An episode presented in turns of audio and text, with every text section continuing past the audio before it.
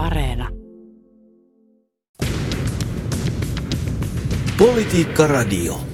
Ukrainan armeijan nopeaa vastahyökkäystä verrataan jopa salamasotaan, mutta onko kaikki miltä näyttää ja ovatko ratkaisun hetket käsillä? Nyt katsotaan tilannetta historian tutkijan silmin. Tämä on Politiikka Radio ja minä olen Antti Pilke.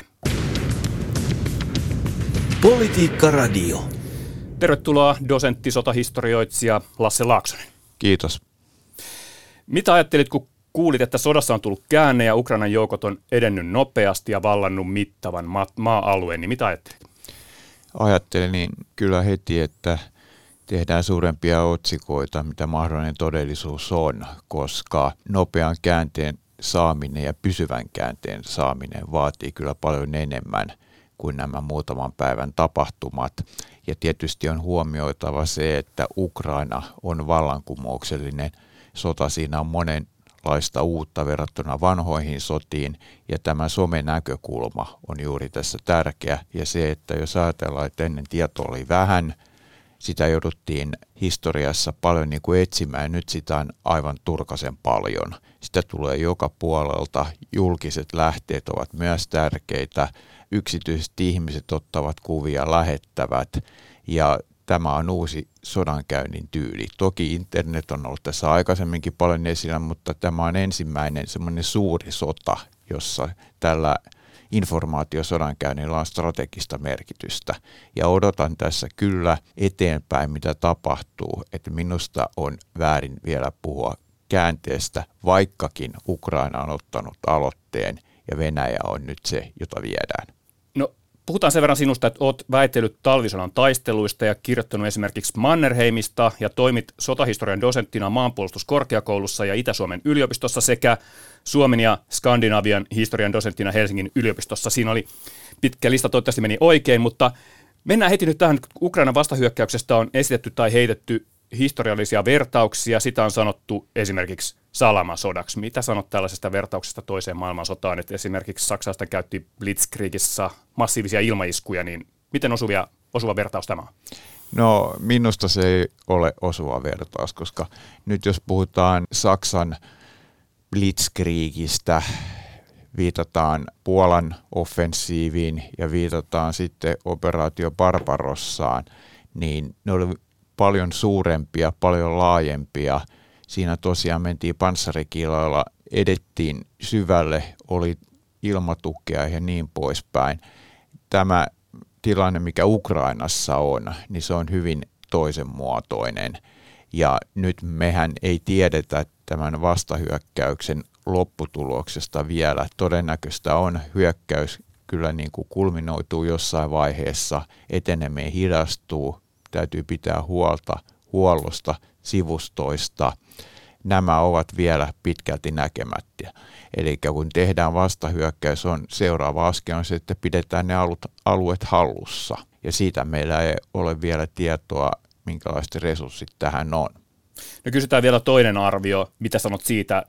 Se on ollut, että kyseessä on todennäköisesti suurin tappio, jota venäläiset on taistelukentällä toisen maailmansodan jälkeen kokenut, niin miltä se kuulostaa? Kyllä se näin pitkälti on. Jos ajatellaan niin kuin neliökilometrien määrää, niin onhan tämä huomattava alue. Ja tämä aloitteen tempaaminen on tässä se olennainen asia minusta Ukrainan sodan kannalta. Eli Ukraina on, on onnistunut harhautusoperaatiossaan ja se on ottanut nyt kuskin aseman.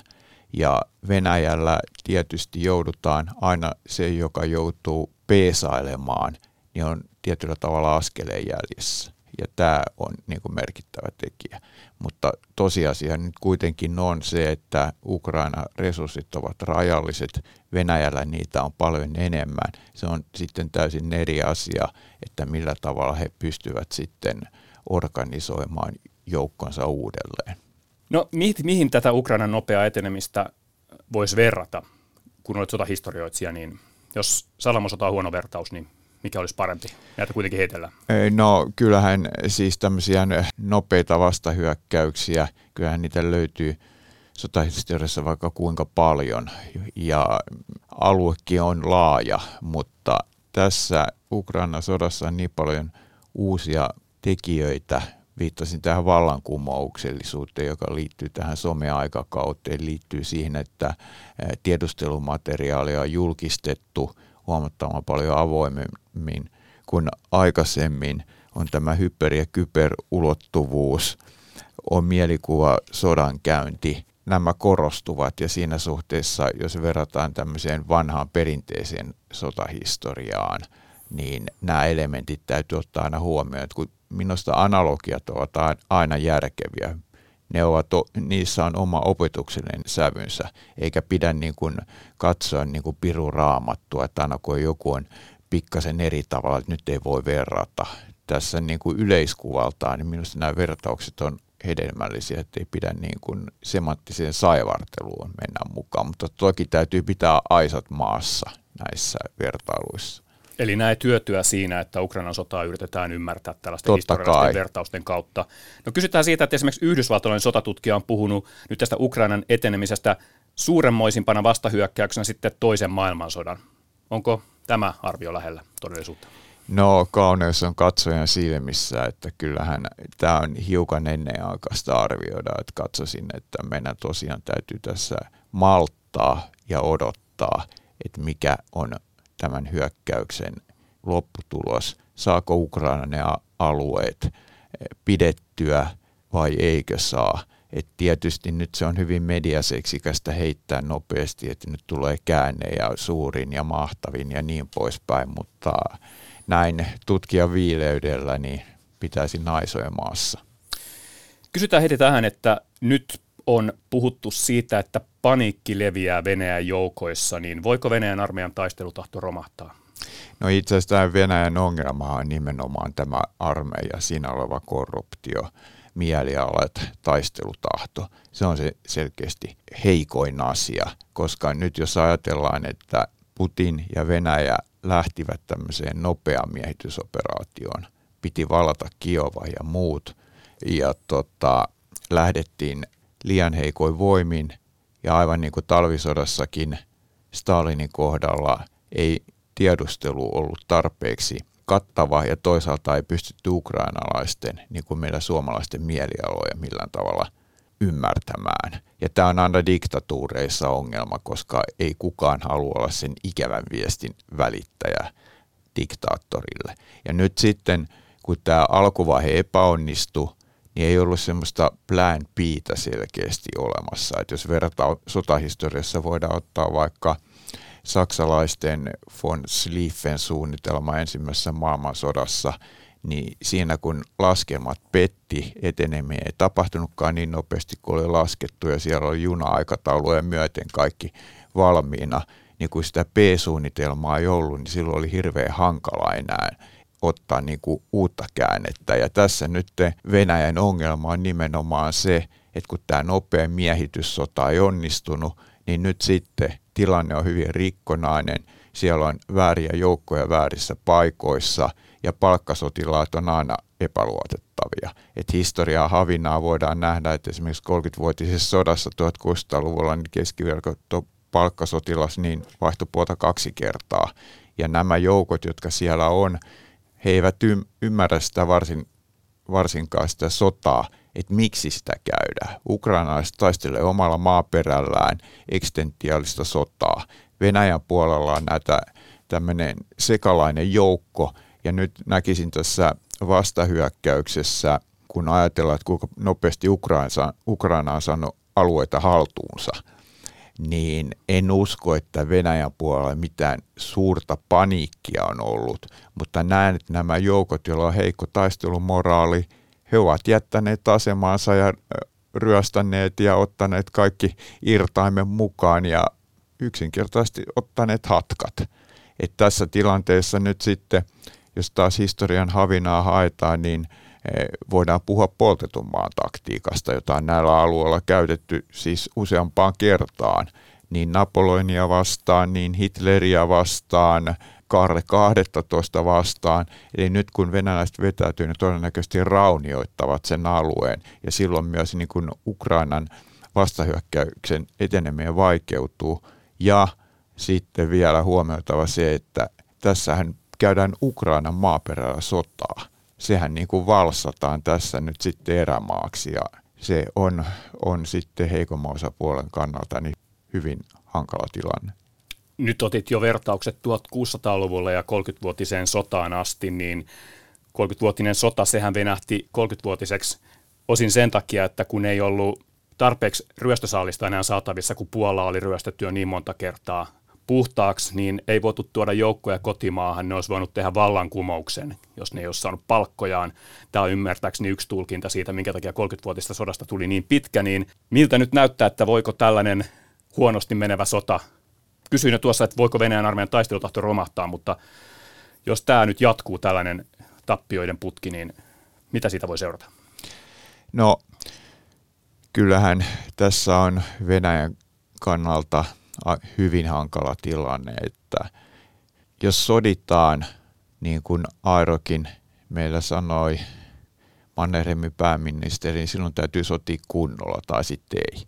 Niin tässä tapauksessa venäläisten pitäisi sitten liikekannalle panon kautta ottaa sitten suuremmat resurssit käyttöön, mikä on poliittisesti erittäin riskaapeliä. Että jos lähdetään nyt tämmöisiä erikoisoperaatio yhtäkkiä joudutaankin sitten sanomaan, että nyt ollaankin sodassa, niin onhan se suuri arvovalta tappio.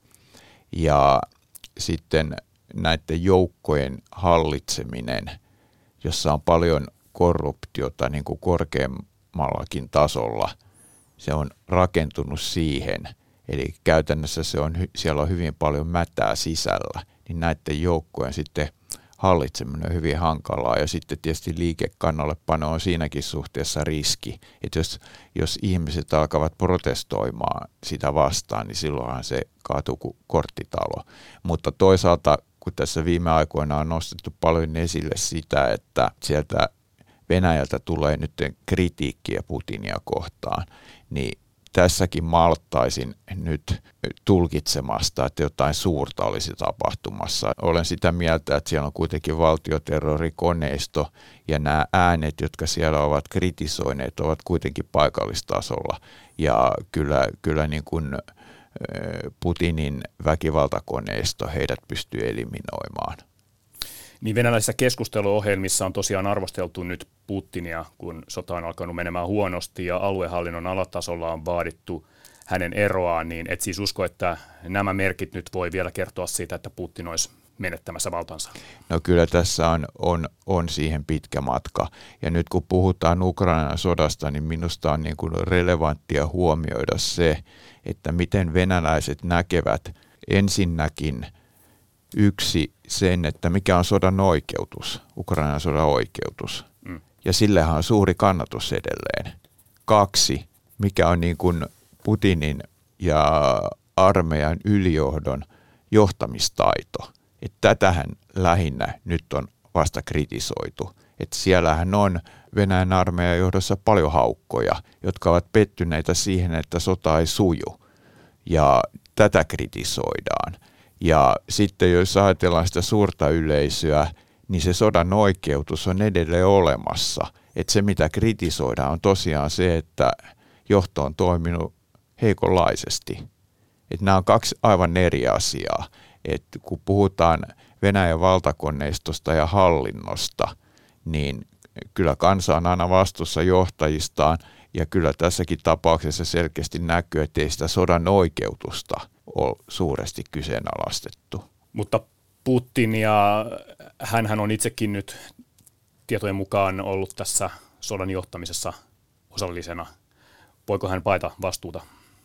No tässä on taas se psykologinen puoli, että puhutaan diktaattoreista ja, ja sotapäälliköistä ja otetaan historiallinen tausta tähän mukaan, eli sotahistorian opetuksia, niin kyllä se on pitkälti se, että yleensä jos ajatellaan, että tulee tämmöinen hirveän niin kuin sekava tilanne, niin se mitä niin kuin sotapäällikkö tai diktaattori tekee, niin se yleensä yrittää kontrolloida sitä tilannetta sillä tavalla, että johtaa sitten ohi lähimpien alaistensa. Eli tämä linjaorganisaatio loukataan ja tämä komentoketju niin kuin loukataan – ja mennään suoraan sitten sille alemmalle tasolle ja annetaan suoraan sinne käskyjä. Sehän sekoittaa tämän perinteisen armeijan johtamisjärjestelmään. Ja yleensä sitten, kun nämä on sitten kyse Putinista tai Hitleristä, niin nämä henkilöt nyt eivät ole kuitenkaan niin kuin ammattikenraaleja. Ja silloin kun näihin sotahommiin sekaannutaan, niin yleensä tulos on huono. Eli tässä pitäisi pysyä sillä poliittisen johtajan areenalla ja antaa sitten ammattisotilaiden ratkaista tämä asia. Toinen on sitten se, että nyt kun täällä on tämmöinen sekoomustilanne olemassa Ukraina vastahyökkäyksen takia, niin monesti sitten tämmöisessä tilanteessa niin ihmisen psykologia kulkee niin, että jos ei tilannetta hallita, niin pyritään perustamaan uutta ja sitä kautta hallita sitä tilannetta, vaikka todellisuus on, että se asia menee paljon huonommaksi. Eli toisin sanoen esimerkiksi ryhmitetään joukkoja ja sillä tavalla perustetaan paljon uusia johtoportaita tai vastaavia, vaikka itse asiassa tilannetta pitäisi yksinkertaistaa. Että tästähän meillä on suomalaisillakin kokemusta talvisodan lopussa, kun tilanne oli kaoottinen, niin silloin päämaista perustettiin paljon uusia johtoportaita, vaikka sitä vanhaakaan tilannetta ei hallittu. Ja sitten taas toisaalta Mannerheim antoi käskyjä suoran alemmille komentajille. Politiikka Radio. Seuraatte keskustelua Ukrainan sodasta. Studiossa on dosentti sotahistorioitsija Lasse Laaksonen ja minä olen Antti Pilke. Nyt tuossa äsken esitit sen vertauksen, joka usein on Putinista tehty, että häntä verrataan Hitleriin. Onko tässä nyt osittain tässä Venäjän ongelmissa kyse siitä, että Putin tekee vähän niin kuin Hitler ja puuttuu sodan johtamisen yksityiskohtiin? Hitlerin kohdalla hän ei mennyt aina putkeen ja mitä sanot siitä? Kyllä, kyllä, kyllä herrat voivat rinnastaa tietyllä tavalla toisiinsa, mutta tässä on sitten huomioitava se, että jos ajatellaan sitten Saksan armeijaa ja Putinin armeijaa, niin nehän ovat aivan eri pari saappaita. Eli Saksalla oli vahva sotakoneisto, hyvä koulutus siellä pohjalla ja tehokas sotaväline. Putinillahan sitä ei ole. Se on osoittautunut tämmöiseksi savijalkajättiläiseksi tässä sodassa. Nämä rakenteelliset ongelmat, korruptio, heikko taistelutahto, mentaliteetti joka tavalla huono, myydään, myydään omia varusteita pois. Silloin on vaikea käydä tehokasta sotaa. Jos palataan vielä nyt tarkemmin tähän, mitä nyt viime päivinä on tapahtunut. Presidentti Zelenskin Ukrainan presidentin mukaan Ukraina on vallannut Venäjältä takaisin yli 6004 kilometriä aluetta nyt syyskuun aikana ja on puhuttu jopa 9000 neliökilometristä, eli onko se nyt sitten noin Uudenmaan maakunnan kokoinen alue. Ja nyt tätä kilometrien määrää on korostettu julkisuudessa, jonka Ukraina on saanut takaisin hallintaansa, niin miten arvioit sitä, että millainen merkitys tällä nyt vallatulla alueella on sotilaallisesti? Onko se miten tärkeää aluetta? Kyllä sillä on sotilaallisesti merkitystä selkeästi, mutta vielä enemmän sillä on merkitystä, jos ajattelee, ajattelee taas, jos mennään tähän mielikuvasodan käyntiin, niin Ukraina kannalta tämä on suurin merkitys minusta on se, että Ukraina on pystynyt osoittamaan lännelle ja Yhdysvalloille, että se pystyy sotimaan, se pystyy taistelemaan ja sitä kautta se turvaa sen jatkoavun. Ja sama tilanne Suomella talvisodassa, jos ajatellaan, että kun me, me saavutettiin voittoja, niin silloin usko meihin vahvistui ja me saatiin tukea. Ja tässä Ukrainan kohdalla, niin siis Ukrainan voittaminen, tämän sodan voittaminen yksin, niin se on utopistista. Se tarvitsee lännen apua ja nimenomaan tätä länsiteknologiaa, joka on osoittautunut, osoittautunut erinomaiseksi. Tällä maa-alalla, joka on nyt saatu haltuun ainakin tähän asti, niin sillä saadaan varmistettua se, että voidaan, Ukraina joutuu antamaan koko ajan näyttöä sille, jotta se saa apua – koska nyt tämä talvi tulee olemaan hyvin ikävä niin Venäjällä kuin Euroopassa. Ja kyllähän tässä nämä soraäänet on vahvistunut Euroopan unionin sisällä, kun ajatellaan suhtautumista Ukrainaan, että tässä on kylmä ikävä talvi tulossa ja silloin ei mitään suuria manööreitä tehdä kylläkään rintamalla, että se on sitten enemmän se talviaika tulee olemaan tämmöistä niin kuin väsyttämistä ja kuluttamista. Eli niin kuin kävi toisessa maailmansodassa, niin Saksan joukot juttu mutaan näillä alueilla talvella, niin Onko tässä nyt tällainen tuolla alueella sotiminen talvella?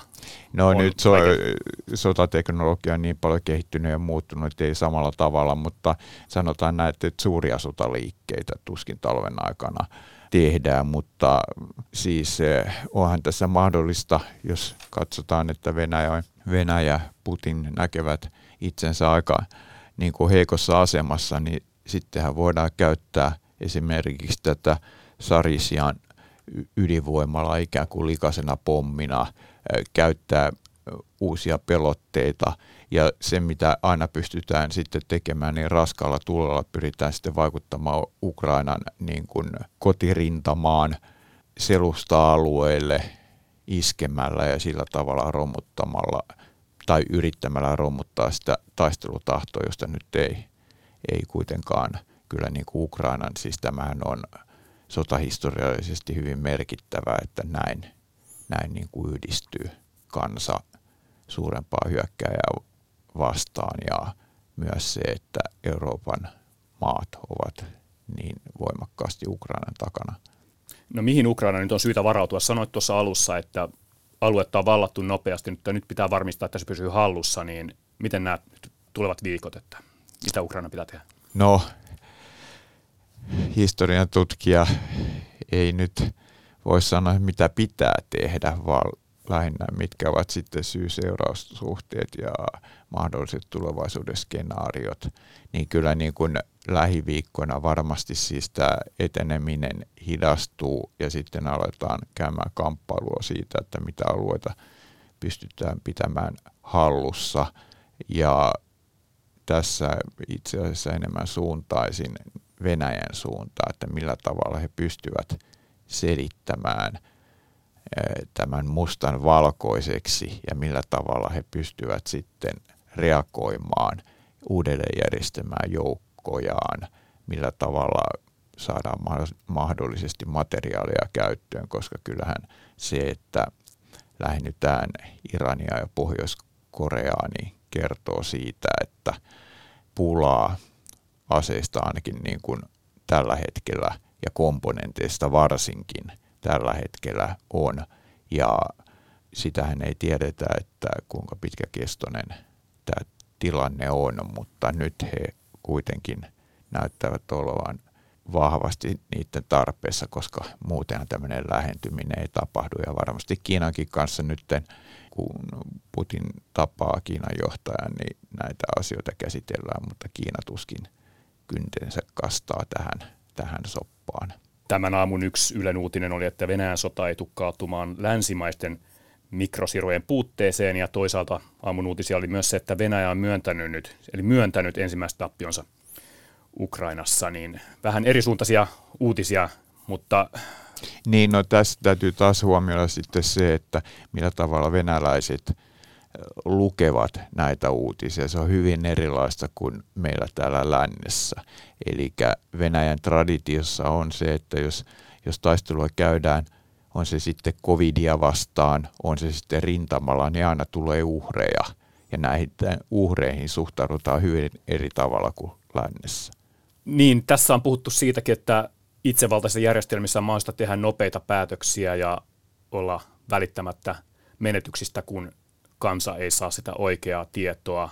Ja sen takia esimerkiksi voi näyttää vahvoiltakin ulospäin nämä järjestelmät, mutta toisaalta niin kuin puhuit tuossa, niin Ukrainan menestys on osoitus siitä, että ihmiset voi olla valmiimpia uhraamaan sitten oman henkensä puolustaessaan niin kuin omaa maatansa, niin miltä tämä näyttää, että onko Putinilla siinä mielessä vahva asema, että hän on tällainen itsevaltainen johtaja?